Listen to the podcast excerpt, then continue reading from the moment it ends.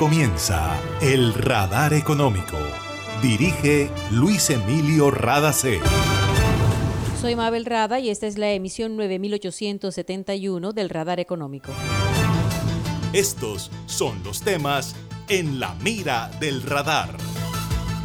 Según proyección de BBVA, la economía colombiana crecerá 7.5% en 2021. Les tenemos detalles del informe entregado por la entidad bancaria.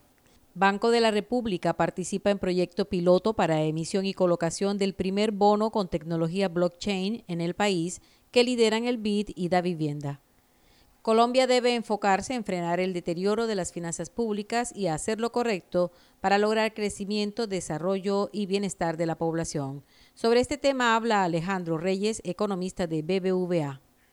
Monetizar la biodiversidad es clave para conseguir ingresos que financien la transición energética en Colombia, dijo el exministro de Hacienda Mauricio Cárdenas en charla con afiliados de ACOPI. Les tenemos datos sobre el incremento en la ejecución de proyectos de Ecopetrol durante el mes de junio y lo que ha aportado al proceso de reactivación económica del país. Ahí llegó mi barrio, llegó a mi barrio, la energía que estaba esperando con la que para seguir vacilando. Todo el Caribe la estaba esperando. Conéctate con la energía que transformará tu barrio. Proyectos que mejorarán la calidad del servicio y te permitirán tener el control de tu consumo. DC a la energía que cambiará tu vida sin costo alguno. Y yo soy puntual con aire. Me acompaña noche y día porque con aire disfruto la vida. Aire. Una nueva energía se expande.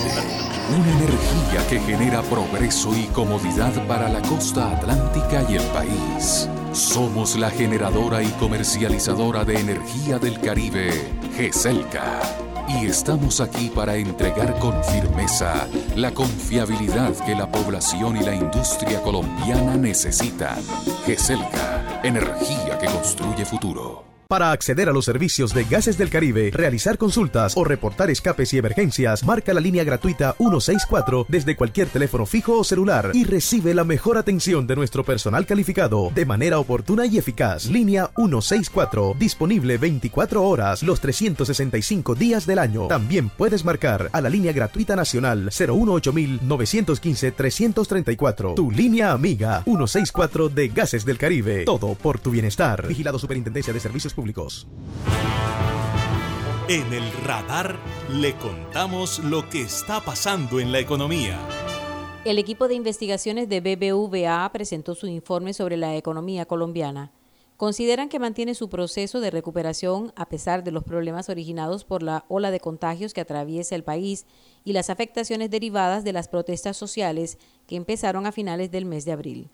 Así resumió la economista Juana Telles cuál es la situación de Colombia y cómo terminará 2021. La economía colombiana crecería este año un 7.5% y el año entrante crecería un 4%.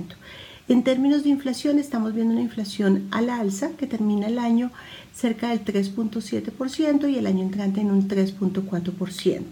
Es una inflación que por ahora la estamos viendo sobre todo en precios de los alimentos, pero hay riesgos a que vaya a otros tipos de productos. En términos del Banco Central, el Banco Central iniciaría su proceso de subida de tasas en la segunda parte de este año y la continuaría el año entrante. Sin embargo, la mantenería la tasa de intervención del Banco Central en una política expansiva en términos monetarios. En términos fiscales, estamos esperando que la reforma que fue radicada en el Congreso sea aprobada rápidamente y esto ayude al cierre de las finanzas públicas, sobre todo el año entrante y en 2023. Sin embargo, pues aún tenemos pendiente nuestro ajuste estructural de las cuentas fiscales. En términos de empleo, estamos viendo un empleo que se recupera, pero más gradualmente de lo que lo hace en la economía. Esto seguirá así, así por un par de años y en ese sentido el gran reto que tiene la economía colombiana es la creación de empleos rápidamente. BBVA dice que los efectos negativos de la pandemia y las restricciones sanitarias sobre la economía son menores cada vez porque los sectores más afectados han venido mejorando su capacidad operativa bajo estas condiciones. Con relación a la actividad económica global, el panorama es optimista, pues la recuperación ha sido más rápida de lo esperado gracias a la reapertura económica permitida por el aumento de la vacunación y los estímulos fiscales y monetarios en las economías desarrolladas. Se espera que el Producto Interno Bruto Mundial crezca 6.3% en 2021 y 4.7% en 2022. El Banco de la República anunció su participación en el primer bono con tecnología blockchain de Colombia. Es un piloto que lanzaron el grupo BID y Banco da Vivienda y será el primer bono emitido, colocado, negociado y liquidado con esta tecnología a través de contratos inteligentes para el mercado de valores de Colombia. Da Vivienda emitirá el bono y Bid Invest suscribirá la totalidad de la emisión y con este piloto se busca verificar los beneficios de esta nueva tecnología en el ciclo de vida de un título desde la emisión hasta el vencimiento. Entre los beneficios de este tipo de operación están la potencial reducción de costos operacionales, optimización en tiempos de procesos, mayores eficiencias en la trazabilidad y seguridad de las operaciones, eliminación de asimetrías de información y mejor manejo de riesgos financieros. Además de ayudar a que el mercado de valores sea más eficiente e integrado, se protege a los inversionistas.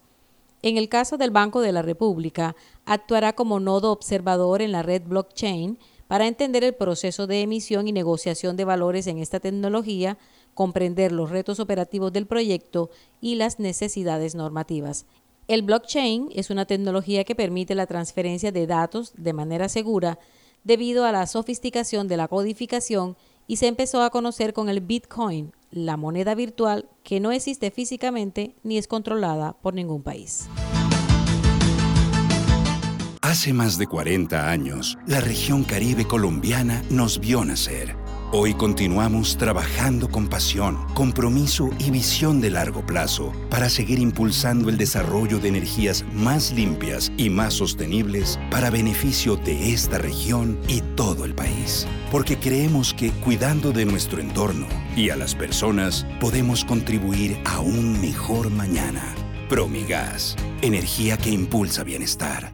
Se siente la vista fresca, un ambiente de armonía, porque cuidamos del aire que respiras cada día y traemos la alegría que traen los viejos amigos. En familia y en tu casa siempre estaremos contigo. Las compactadoras de AAA cuidan el medio ambiente porque se mueven con gas natural vehicular. Donde estés, estamos cuidando el aire que respiras. Gases del Caribe y AAA. Vigilado Superservicios. En el radar le contamos lo que está pasando en la economía. Colombia no tiene que estar pensando en qué hacer para conseguir el grado de inversión que le quitaron las calificadoras de riesgo. En lo que tiene que pensar es en hacer lo correcto, para que el crecimiento, desarrollo y bienestar de los colombianos sean los apropiados. Eso dijo el economista Alejandro Reyes, miembro del equipo de investigaciones de BBVA. Escuchemos qué es lo que en su concepto debe hacer el país. Si logramos una estabilidad en las finanzas públicas y una consolidación hacia cifras en las cuales podamos liberar recursos para atender las inmensas necesidades que hay en Colombia, pues seguramente tendremos la capacidad de ganar ese grado de inversión nuevamente, no porque estemos persiguiéndolo, sino porque estamos haciendo lo correcto para la economía colombiana. El primer gran paso es esta reforma que se está presentando. Tenemos que frenar el deterioro de las finanzas públicas en Colombia. El segundo paso es que tenemos que mejorar las finanzas públicas en Colombia y eso no solo pasa por conseguir más recursos, sino porque esos recursos se consigan de una forma que permitan a la economía crecer y que le permitan darle oportunidades a los colombianos de desarrollar sus vidas y su día a día, ¿no? Entonces, esa transición no es algo que surja espontáneamente de la nada ni que se pueda dar rápidamente. Nosotros creemos que nos va a tomar un tiempo. De aquí no sería quien diga que mañana vamos a ganar otra vez el grado de inversión. Esto es una tarea de, ir construyendo ladrillo a ladrillo esta mejora en las condiciones económicas del país y sociales. Tenemos muy buena materia prima. Colombia es un país supremamente atractivo en muchos frentes.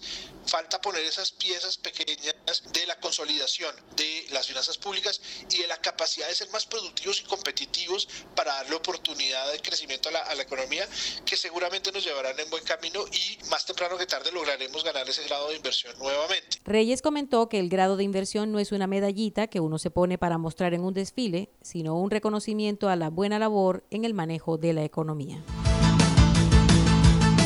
Barranquilla contará con más de 200 mil millones de pesos para la recuperación del caño de la Auyama y el ecoparque Distrito Familiar en la Ciénaga de Mallorquín.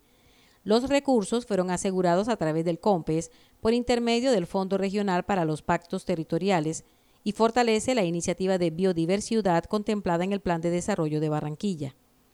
A través de los pactos territoriales se busca la articulación y financiación de proyectos de desarrollo para cubrir necesidades de infraestructura, conectividad vial, agua potable y saneamiento básico, entre otras.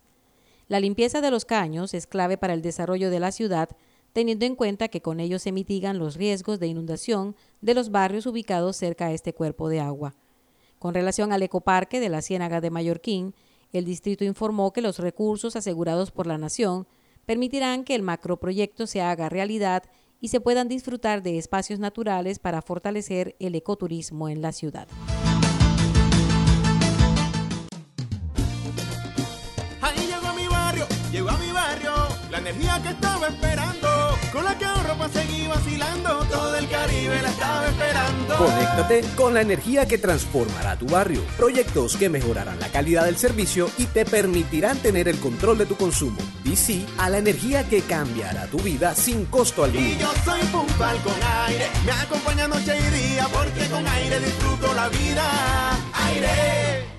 Imagina la historia que estaríamos contando si en este aislamiento las centrales de generación de energía se hubieran detenido. ¿Qué sería de nosotros ante la oscuridad y la desconexión? ¿Has agradecido tener funcionando todo lo que necesitas para estar cómodo en tu casa?